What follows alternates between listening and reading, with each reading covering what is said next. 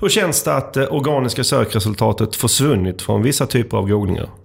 Ja, det var ju förra veckan som Google valde att ta bort det vanliga sökresultatet helt och bara visa svaret på frågan på vissa frågor.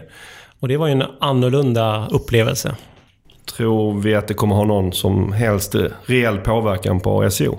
Nej, jag har svårt att se att det skulle innebära någon större effekt. Google använder redan idag så kallade knowledge cards som ju faktiskt visar svaret direkt i sökresultatet. Mm. Så att det är ju extremt få sökresultat som påverkas också, måste man ha i åtanke. Mm. Och sen är det inte så många kommersiella sökord där syns på heller, så även om det påverkar vissa sökningar så, så kanske inte det spelar så stor roll i plånboken för, för, för oss som jobbar med SEO. Ja, men precis. Sen, eh, jag läste en ganska intressant artikel som är lite relaterad till det där av Dr. Pete på Moss. Han gick igenom på ett väldigt bra sätt hur Google har liksom utvecklat sig mot det här mer och mer in-search. Där att man Google försöker behålla de som googlar på sin egen sajt. Och allt från knowledge graph som du nämnde Simon till kartresultat och väderinfo och så vidare. Ja, jag läste också den eh, artikeln och den var väldigt bra. En bra genomgång. Och det han lyfter också det är att det har funnits en överenskommelse från början ja. mellan Google och sajtägare att vi som sajtägare ger tillåtelse för Google att besöka våra sajter och hämta information från mm. dem i utbyte mot trafik. Ja. Men i och med den här nya förändringen så får vi ju inte trafik längre från Google utan de behåller de besökande stället i sitt eget ekosystem. Ja. Men de besöker fortfarande våra sajter. Nej, det här är ju inget, såklart inget formellt av, avtal som har funnits utan det är mer en outtalad regel. Men nu känns det som du säger att, att Google tummar på det. Men här ska det inte tummas på något för nu kör vi igång dagens avsnitt av Sökpodden som utlovat. Du lyssnar på Sökpodden. En podcast för dig som gillar Google, SEO och SEM. Sökpodden görs av Pineberry. Varmt välkomna till avsnitt 37 av Sökpodden. Mitt namn är Mikael Wahlgren. Och idag är jag glad att ha med mig Viktor Kalmede. Tja! Och Simon Davidsson. Hej hej! Våra tre ämnen för dagen är Googles ansvar. Sen går vi vidare till vanliga missförstånd om SEO och så avslutar vi med annonsväxling på AdWords. Hur är läget med er idag? Det är bra med mig tack. Ja men det är bara fint här också. Mm, kul att höra. Simon, det är ju första gången du är med här i Sökpodden. Berätta lite kort vem du är. Yes, jag jobbar ju som sökmotorkonsult på Pineberry och har jobbat här i lite mer än tre års tid. Mm. Sitter både med SEO men även med SEM. Och på slutet har det blivit eh, ganska stort fokus från min sida på just SEM. Varför blev det digital marknadsföring från början för din del? jag eh, tycker att digital marknadsföring tillhör framtidens marknadsföring. Och det kommer ju ständigt nya uppdateringar och händer saker hela tiden så det är ju ett väldigt spännande område. Sen tycker jag ju också om mätbarheten eh, som kommer med det digitala. Det finns ju en stor tillgång på väldigt bra data och det gör ju att man kan jobba väldigt mycket med strategi och analys kring det här. Och mm. Eh, det är det jag tycker om. Kul! Och apropå data, det var länge sedan vi fick veta hur det gick för våra lyssnare. Hur många lyssnare vi har? Ja, det är ju mitt fel. Alltså jag, jag har ju ledsnat lite på den här lyssnarstatistiken. Det, är, Jaha. det måste jag erkänna. Varför då?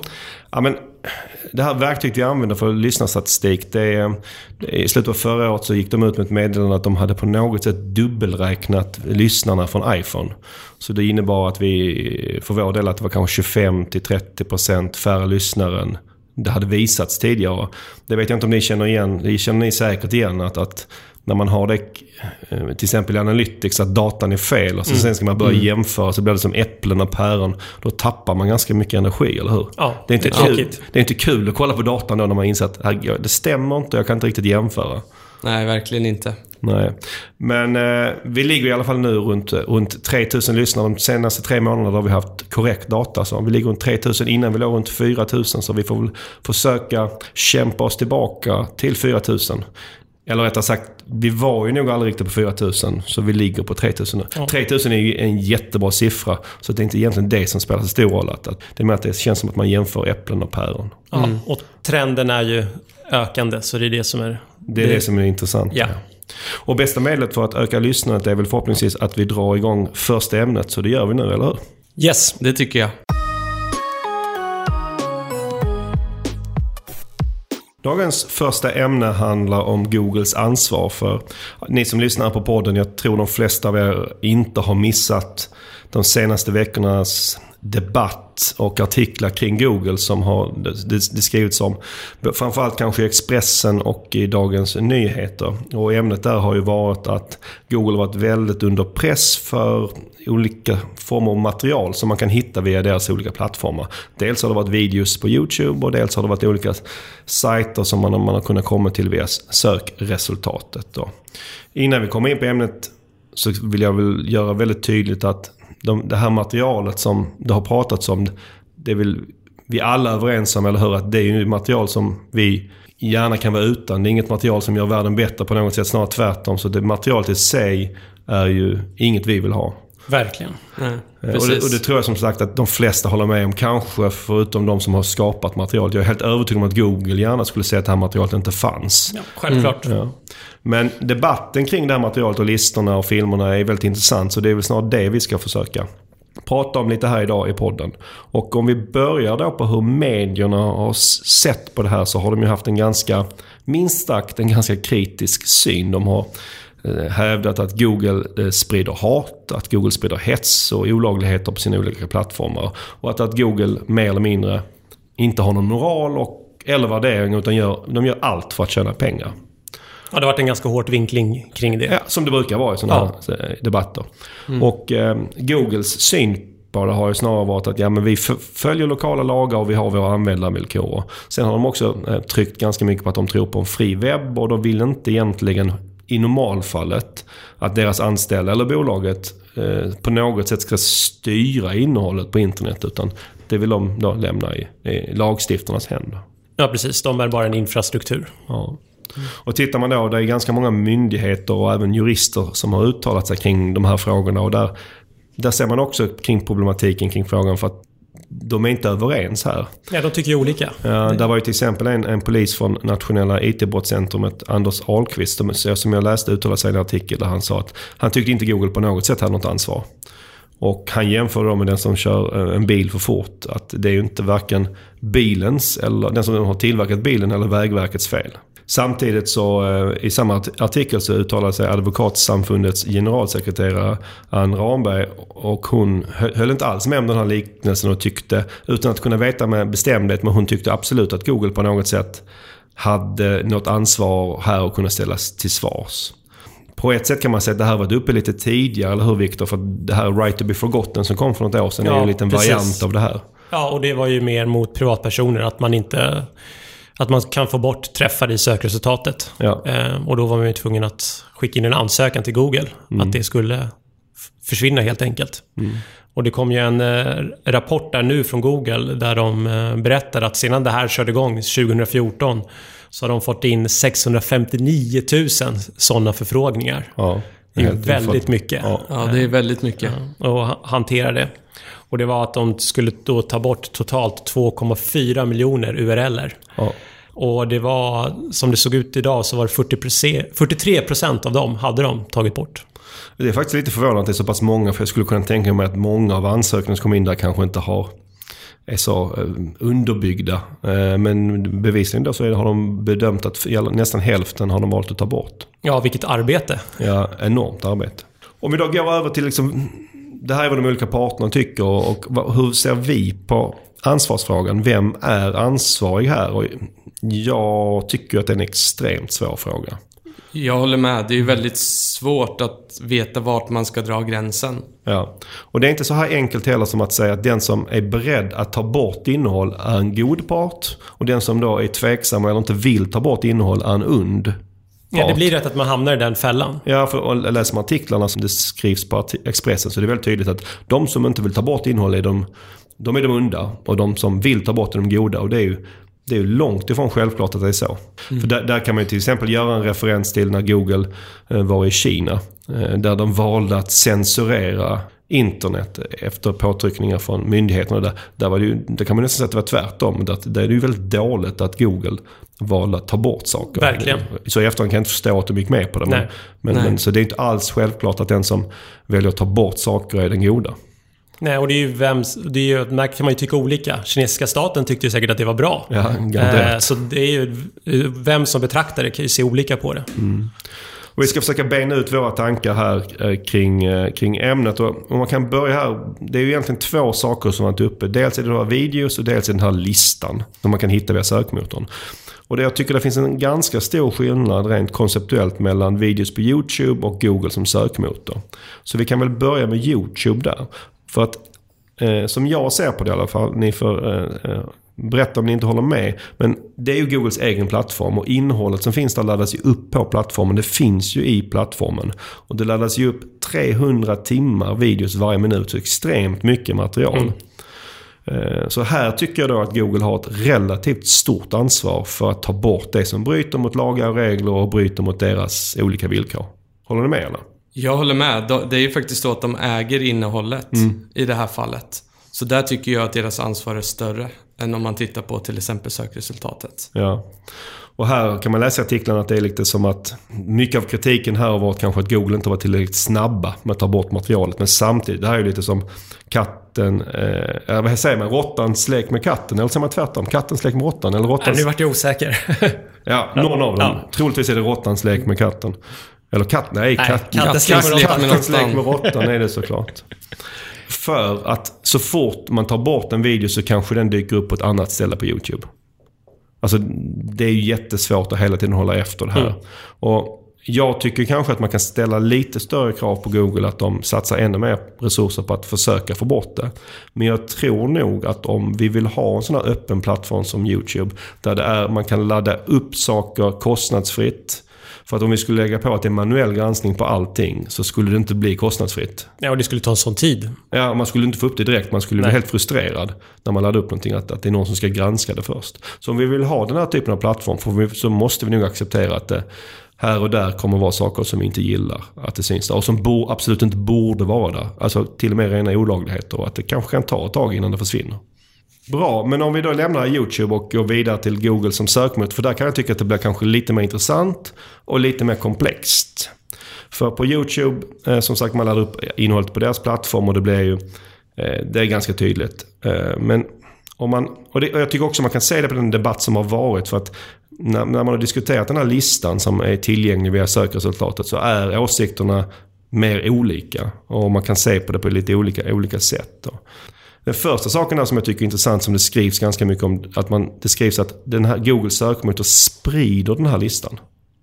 Håller, Ja. håller ni med om att Googles en sökmotor kan sprida en lista? Nej, för det, sökmotorn reagerar ju bara på vad du söker. Så du Ja. måste ju söka någonting för att få upp det här innehållet. Mm. Så det krävs ju en aktiv handling från besökaren.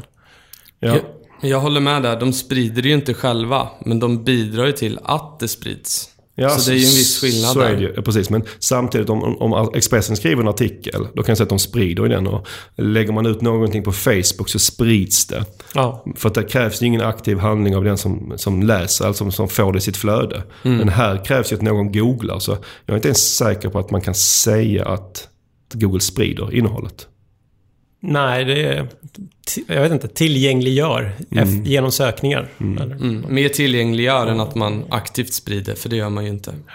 Och nästa fråga är liksom, ska Google plocka bort den här typen av innehåll? Och jag har pratat med, frågat ganska många personer vad de tycker under de här veckorna om det här. Och jag har fått ungefär lika många som tycker att det ska tas bort som de som tycker att ja, men man ska vara försiktig med att ta bort saker. Eh, vi vill inte att Google på något sätt ska styra vad som finns på, på internet. Och, Eh, just i den här listan så, det är inte, listan är vi nog alla överens om att den borde ju inte finnas. Och om det, att den försvinner från Google som den nu har gjort, det, det är väl bara bra. Men jag kan väl känna att Google kanske inte borde vara den som avgör vad som ska finnas på internet eller inte. Det borde kanske snarare vara myndigheter eller, eller domstolar som avgör. Precis, det är därför vi har lagar och den, den typen av verksamheter som kan ta beslut om den typen av saker. Ja, för man, man ska inte glömma att ibland kan man då måla upp de här stora amerikanska bolagen som lite... Man, man ska vara lite, vi är lite rädda för dem. Man vet inte riktigt, de har ju väldigt mycket makt. Vi vet inte riktigt vad de gör. Men samtidigt vill vi då här i det här fallet att de ska bestämma vad som finns på internet. Och det känns väl inte helt riktigt och rimligt. Nej. Absolut inte. Och en sak jag undrar i hela den här diskussionen är att det känns som att man inte riktigt har förstår hur internet fungerar. För jag förstår inte varför man inte går på källan i det här fallet. För den här listan som det snackas om, den ligger ju på en eh, uh, subdomain till Wordpress. En gratisblogg där. Och det är i princip inget snack om Wordpress, att det är deras ansvar. För att som jag ser på det rent ansvarsmässigt så det är de som har gjort listan som är, är de som är huvudansvariga. Det är ingen tvekan om det. Mm. Sen kan de ju vara lite svåra att få tag i. Jag tror det är nästan omöjligt. Och sen i nästa hand är det ju Wordpress. Ja. Mm. Och sen eventuellt i tredje hand så skulle kan man kanske kunna hävda att Google är ansvarig. Ja. Men allt fokus här har varit på Google. Det känns heller inte riktigt rimligt. Nej, det känns inte helt rätt faktiskt att det är så. Nej. Och sen under ganska lång tid, nu såg jag att det ändrade sig häromdagen, har det ju gått att hitta listan via Bing. Så att de här artiklarna som har skrivits om att nu är listan borta, den är ju inte borta. Den finns ju fortfarande kvar. Och nu, jag kollade i morse här att, att den är borta från Bing nu, men det går att hitta den via DuckDuckGo. Så att den är ju fortfarande kvar. Mm. Mm. Äh, återigen en liten, kanske katt, kattens lek med råttan här. Att det finns ju alltid en sökmotor som på något sätt kommer att ha kvar den. Och ja, och sen lägger man upp den på en ny URL och så kommer ja. den indexeras och bli sökbar igen. Så.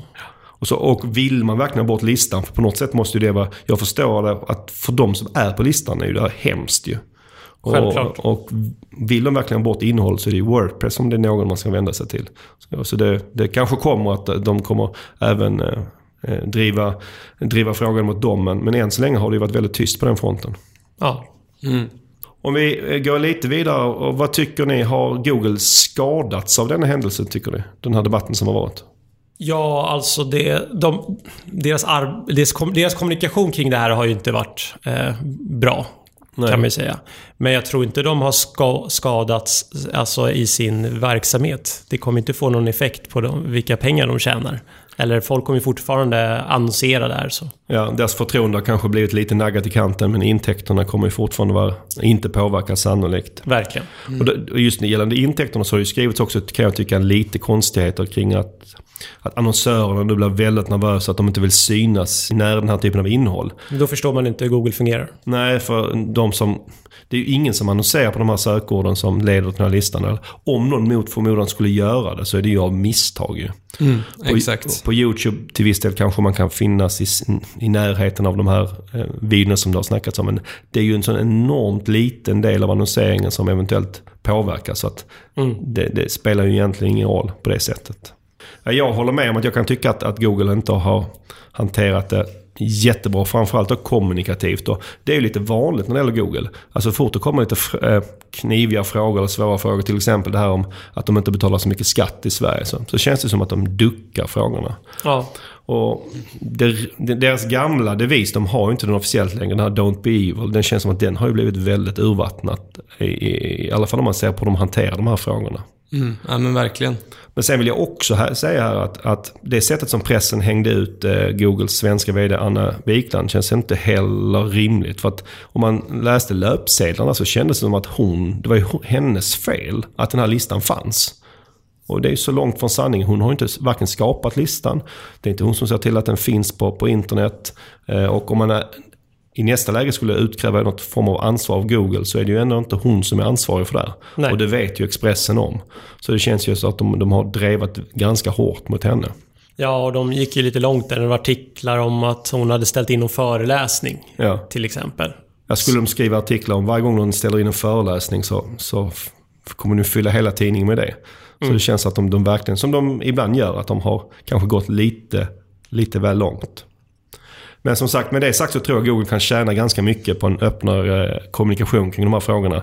Mycket handlar om transparens och jag tror att om de hade varit mer öppna och tagit debatten så hade vi, jag tror de flesta av oss har ganska stor förståelse för att det här är kniviga frågor. Som du sa Simon, det är väldigt svårt att veta vad som är rätt och fel och var, var linjen går så att säga.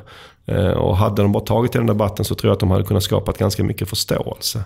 Ja, det här är ju ny teknik. Så ja. det, vi måste ju lära oss. Lagstiftning är någonting som utvecklas med tiden. Ja. Uh.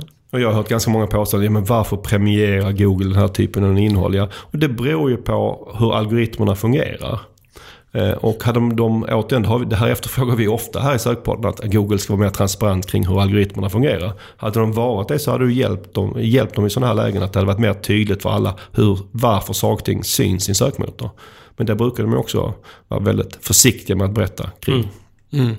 Men jag förstår ju liksom att de som läser artiklarna i Expressen inte kanske känner att Google är det mest sympatiska av företag. Och den här enskilda händelsen kommer kanske inte rasera förtroendet för Google, men om de fortsätter på det här sättet så, så tror jag kanske det långsiktigt kommer vara ett problem för dem. Så. Om jag får önska så ser jag gärna en, en mycket större öppenhet från Googles sida, både från det stora Google och även från kanske Google i Sverige. Att, att det stora Google ger det svenska, svenska Google tillåtelse att, att mer delta i debatten. Jag tror det, det hade varit välkommet från min sida i alla fall. Jag håller med där. Jag tycker det är viktigt att Google går ut och faktiskt bemöter eh, de här, eh, den här kritiken som de har fått. Mm. Och att de, precis som du är inne på, faktiskt förklarar mer vad, varför det har blivit så här mm. och hur Google fungerar. Mm. Jag tror det har hjälpt väldigt mycket. Det här kommer ju hända igen. Ja, om, om inte i mm. Sverige så kommer det hända i andra länder.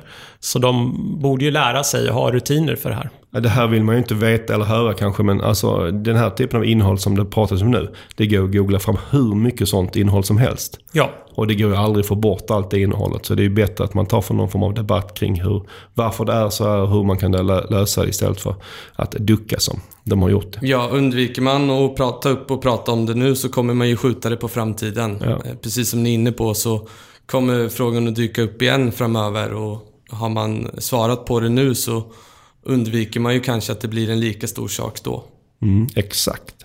Vi får säkert anledning att återkomma till ansvarsfrågan i framtida avsnitt. Men nu sätter vi punkt för detta ämne idag och går vidare till nästa.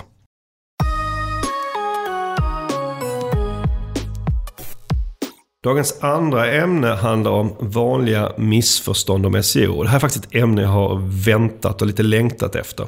För Dagens ämne baseras på data som vi har fått fram från vårt eh, verktyg SEO-cert. Och nu har vi, vi har väntat till vi har fått tillräckligt mycket data. Och vi har pratat länge om att vi ska ta upp just det här. Ja, precis. Och vi har ju nämnt SEO-cert här innan i podden. Men Viktor, kan du bara berätta lite kort vad det är för de som kanske eventuellt inte har lyssnat på det avsnittet?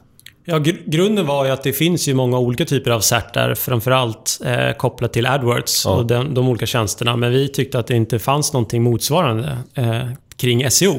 Framförallt då på svenska. Ja, så då tänkte jag, men varför inte att vi tar fram det? Så det var väl för ett och ett halvt år sedan som det här lanserades. Mm. Och vi eh, byggde upp det som det funkar på AdWords. Så att mm. det är ett x antal frågor, 80 frågor. 80 frågor, ja. Som man ska svara på. Det är flervals, fyra svarsalternativ. Ibland eh. två, oftast fyra. Ja. Och det har väl vad är det? det är tusen personer som har gjort det? Tusen, mm. Ungefär tusen som har gjort det nu. Så det är ganska många, många prov och det är ungefär 70 80 som har klarat det. Så det är relativt svårt, eller hur? Det är väl den feedbacken vi får ganska ofta. Att det är svårt, men det tycker vi att det ska vara. Ja, det ska vara svårt.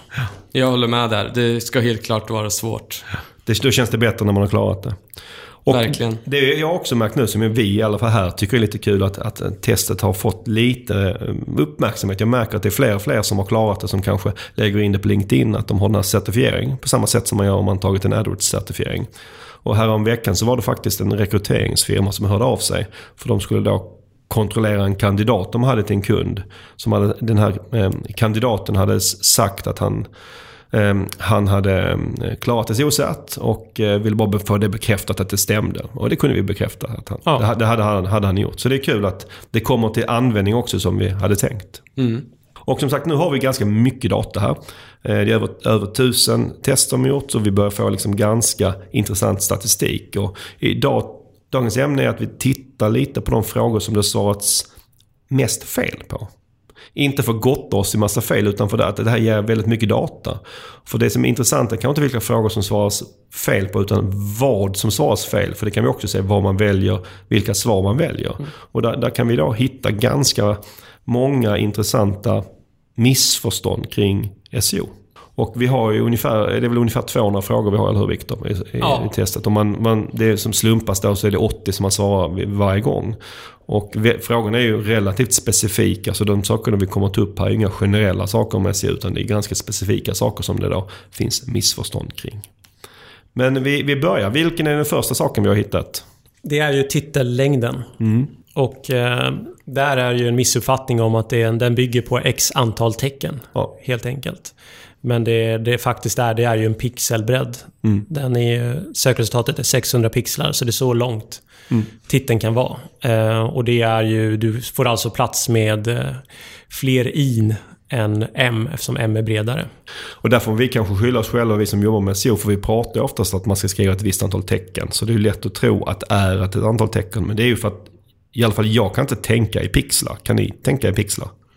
Nej, i alla fall inte konverterat till bokstäver. Nej. Hur breda de är. Så man sätter ju ändå ett, ett teckenantal, men det är ju inte så det egentligen mäts av Google. Nej. Nästa missuppfattning. Ja, det är utlänkningar och Mm. att det kan ge en positiv effekt. Alltså en ranking-boost. Att du länkar ut till Ja. trovärdiga källor. Det kan vi säga att det är mer än hälften av de som har svarat på de frågorna eller det som, som, som svarar att det ger en positiv rankingeffekt av att länka ut. Så det är ganska många som säger så. Ja, och det, är, det beror på att det är, det är väl en myt Ja. som finns och som dyker upp lite, lite då och då.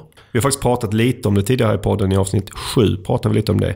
För då hade precis John Mueller, Googles John Mueller, eh, gjort en video eller svarat på en fråga där han bekräftade att det inte ger någon rankingeffekt av att länka ut. Och med det sagt så såklart att man ska länka ut. Är det internet bygger på. Ja. Så det är klart att man ska länka till andra, men man kanske inte ska länka ut till andra som konkurrerar med dig i sökresultatet. Nej. Och det här är en av de kanske vanligaste frågorna jag får när jag utbildar och pratar med SEO. Det är en väldigt vanlig fråga. Och som du säger, det är väldigt många som har uppfattning att, att man får en fördel rankingmässigt av att länka ut. Men så är det ju inte. Sen har vi en, en annan, nästa grej här vi har på listan är också en rankingfaktor. Och här tänkte jag faktiskt läsa hela frågan. För här var frågan så här. Vad är en rankingfaktor? Alternativ 1 var meta keywords. Det var 15% som valde det. Alternativ 2 var meta description. Det var 29% eh, som har valt det. Alternativ, alternativ 3 är trafik till sajten. Det var 28% som hade valt det. Och inget av alternativen, som då är det rätta svaret, var det 28% som hade valt. Så det, här kan man säga att vi kanske var lite medvetet fula. För vi valde ju tre alternativ som kanske ofta missuppfattas som rankingfaktorer, men som inte är det. Ja, det här är ju sånt vi brukar få frågor om när vi är ute och utbildar. Ja. Så det var ju lite fräckt att ta med det här. Men nu, det är ju en chans att få lära sig också. Varför skulle du säga, Viktor, att varför är de här tre sakerna inte rankingfaktorer? Jag började med den första då, Meta Keywords, och den gick ju Google ut med för jag vet inte hur många år sedan. Ja. Att den är inte längre. Och det är ju någonting som de bestämmer helt enkelt. Och det är ju samma sak med Meta Description. Man skulle kunna tycka att det skulle vara en rankingfaktor, om det har med sökordet eller inte. Men det är ju Google som bestämmer och nej, det har ingen effekt. Utan Ja. det enda syftet Meta Description har, det är ju att locka in besökaren. Ja. Ehm, sen har vi då trafiken till din sajt. Eh, Google kan inte se trafik till din sajt. Nej, så, så är det inte egentligen. Nej. Så att det, det kan, även om man, om de skulle vilja att det skulle vara en rankingfaktor så går det inte Nej. Att, att ranka på det sättet. Nästa missuppfattningar gällde pandan och pingvinen, eller hur? Ja, precis. Och hu- hur, hur, hur man tar sig ur dem helt enkelt.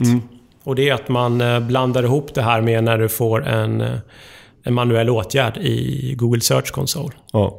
För att det är många som tror att man löser det här med en reconsideration request. Och det, det gör man ju inte för att det är skillnad på de algoritmiska filtrerna och de manuella straffen som man, man kan få. Man, löser, man använder ju inte reconsideration request för att eh, lösa varken pingvinen eller pandan. Nej, och jag tror anledningen till att många blandar ihop det också, det är att Google har valt att skicka ut sådana här manuella åtgärder i samband med eh, när de har kört till exempel pingvinen. Och då är det svårt att skilja det ena från det andra. Allt för att förvirra om man är lite konspiratorisk. Ja, och det gillar vi vara.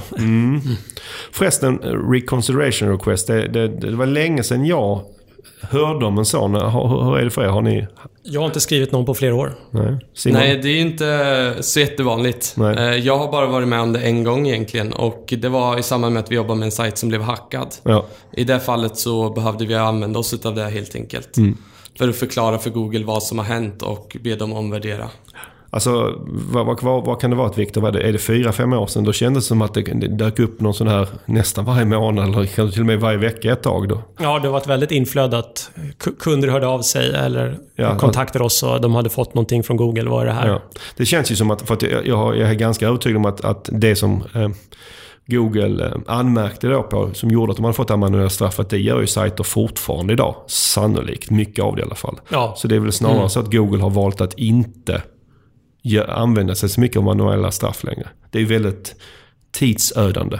Ja, det måste ju vara krävande för dem, så de måste ju se något högre syfte med att Ja. eh, driva igenom det. Och De det gör kanske- de inte just nu. De kanske har lagt de resurserna på det här right to be forgotten. De har Ja. kanske flyttat om dem där istället. Nästa område eh, som det finns lite missförstånd kring är robots TXT-fil. Och egentligen kanske då skillnaden mellan spindling och indexering. Ja, precis. Och det är ju ett så här klassiskt eh, missförstånd vad det är. Att det är Google spindlar ju av din sajt och det är för att de hittar dina URLer. Eh, men sen att de väljer att indexera är ju någonting helt annat. Och i robots.txt-filen så kan du styra vad Google ska spindla och inte spindla av. Men du kan inte säga vad Google ska indexera och inte indexera. Nej, för om, till exempel om man använder MetaNoindex så måste ju Google kunna spindla din sajt. För annars kan de inte hitta det, att den, de inte får indexera den.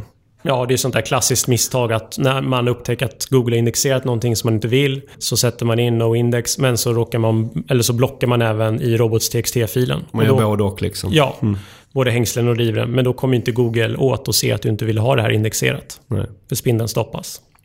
Sen avslutar vi med en liten, eh, kanske det mest tekniska av, av de här sakerna vi tar upp, Viktor. Ja, precis. Det är det här med HTTP-head och HTML-head och vad man kan göra i eh, respektive.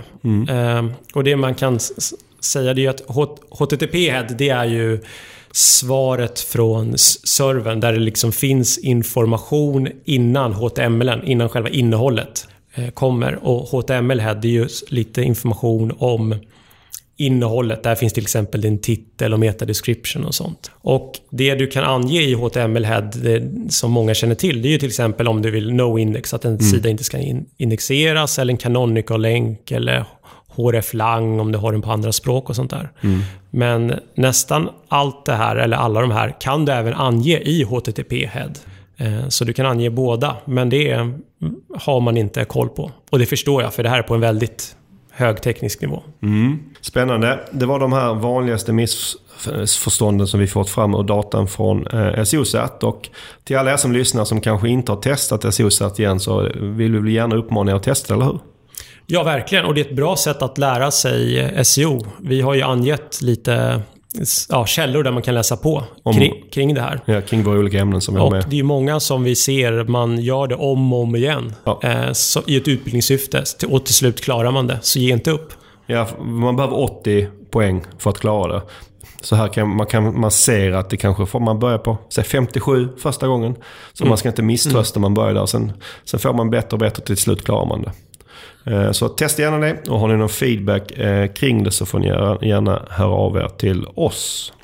Med det så lämnar vi eh, detta ämne och går vidare till dagens sista.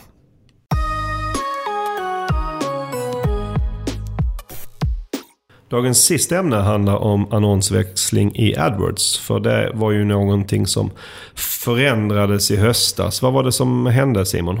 Det som hände var att Google gick ifrån att man hade fyra val till att man idag bara har två val. Ja, De val som man har idag är helt enkelt att optimera. Och då väljer ju Google vilken annons som ska visas. Eller optimera inte. Och då roterar man ju annonserna jämt på obestämd tid. Och då väljer man ju helt enkelt själv vilka annonser som ska visas. och det här känns ju som en förändring som är helt i linje med Googles vilja att automatisera allt som går att automatisera. Men också om de har döpt de här optimera och optimera inte så känns det lite som att om man väljer optimera inte att man är lite dum i huvudet. Är det så? Ska man känna sig lite dum om man väljer det? Nej, det tycker jag absolut inte. Utan båda alternativen har ju sina för och nackdelar och ibland kan vi till och med förespråka att man inte ska optimera annonsväxlingen. Om vi börjar med den att man inte optimerar det som också man kallar så. Då, då är det ju att de, annonserna roterar, roterar jämnt. Eh, vad det skulle du säga för och nackdelarna med den eh, modellen? Jag skulle säga att främst så är det ju en ökad kontroll för dig som annonsör. Det kan ju också vara så att du har ett nytt konto och du har ganska lite data i kontot. Och eh, då kanske du vill aggregera data från flera liknande kampanjer. För du kanske har tre eh, inriktningar på dina annonser med olika budskap.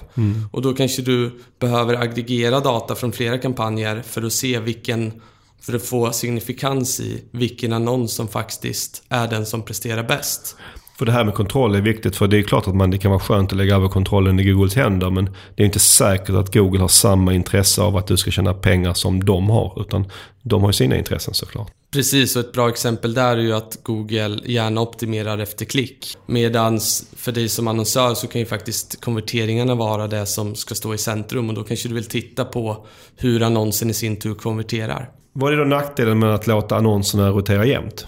Nackdelen skulle jag säga är att det tar ju tid från annan eh, optimering utav mm. kontot. Det kan ju faktiskt vara så att du vill lägga tiden på budgivning eller negativa sökord. Mm. Och känner du att du är väldigt begränsad i tid i kontot så kan det ju vara skönt att känna att, att man lämnar över den biten lite till Google helt mm. enkelt. Mm. Ja, för tid är också pengar. Precis. Men om vi vänder på steken här och ser för och nackdelar om vi låter Google optimera. Vad, vad är fördelarna där? Det blir såklart lite mot samma sak men vi, vi tar dem ändå. Lite som repetition. Det är ju kunskapens moder sägs det. Ja men precis. Den stora fördelen är ju att du kan spara tid och mm. faktiskt fokusera på andra delar utav kontot. Mm. Som kanske ger en större effekt på kontot totalt sett. Ja. Så det skulle jag nog hålla som en av de viktigaste punkterna där. Men med tiden blir också Google bättre på att välja. Så mm. har du lite tålamod och Google faktiskt får in mer data att jobba med ja. så kommer de ju ta bättre beslut på sikt. Ja. Och du har varit lite inne redan på en, en av nackdelarna. Det är att Google optimerar ju kanske då oftast för klick. Och klick är ju svårt att ta, springa till banken och sätta in. Alltså det är inte så att klick är det som man kanske egentligen vill ha när man annonserar. Även om det kan vara viktigt såklart. Ja men precis och därför kan det vara smart att använda det här i kombination med till exempel automatiska budstrategier. Ja. För där mäter ju Google istället, och då, då gör de inte per klick utan då kanske de mäter det utifrån ROAS eller CPA istället. Och då växlar de annonserna, eller då väljer de annonserna på det sättet istället. Att inte den som får mest klick utan den som kanske genererar flest, mest försäljning.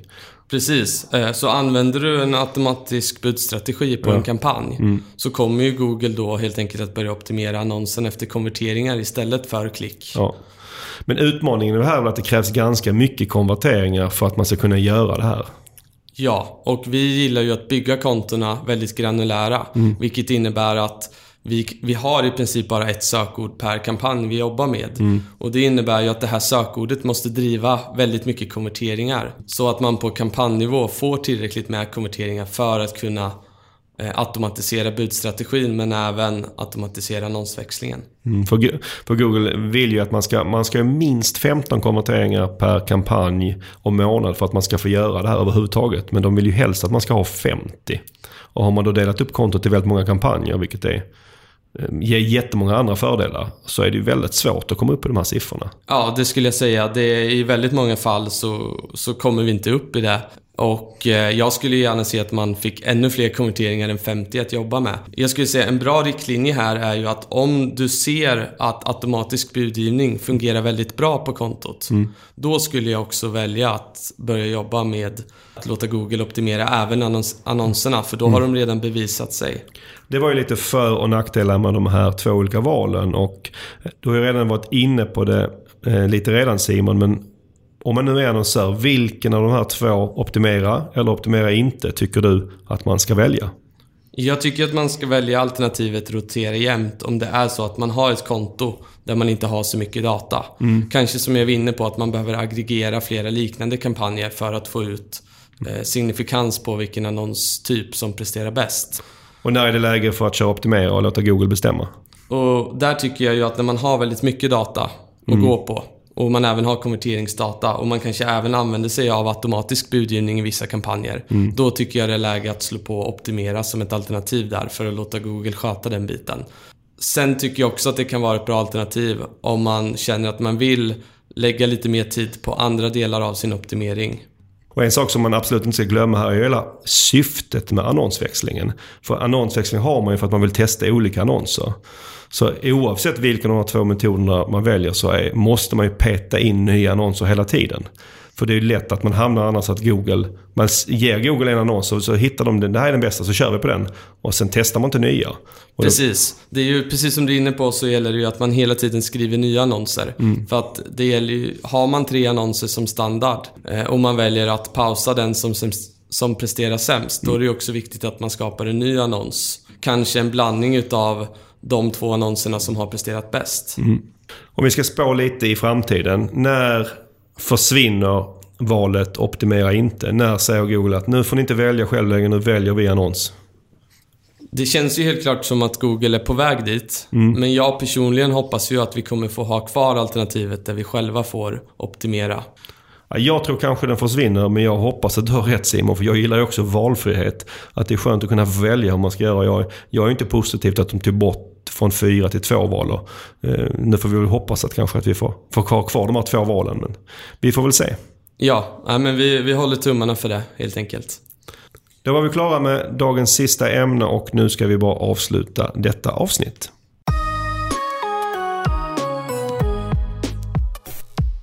Vi hoppas att du har gillat dagens avsnitt. Och om du har gjort det, tipsa gärna dina vänner och kollegor om Sökpodden. Det är vi väldigt tacksamma för. Om du inte gillade dagens avsnitt, hör av dig på sokpodden.pineberry.com eller at sokmotorkonsult på Twitter och berätta. Du får såklart även höra av dig om du gillade avsnittet eller om du har förslag på framtida ämne. Tusen tack för att du har lyssnat idag. Sköt om dig så hörs vi vid nästa avsnitt som kommer torsdagen den 19 april. Vi hörs! Tack för idag. Tack för mig.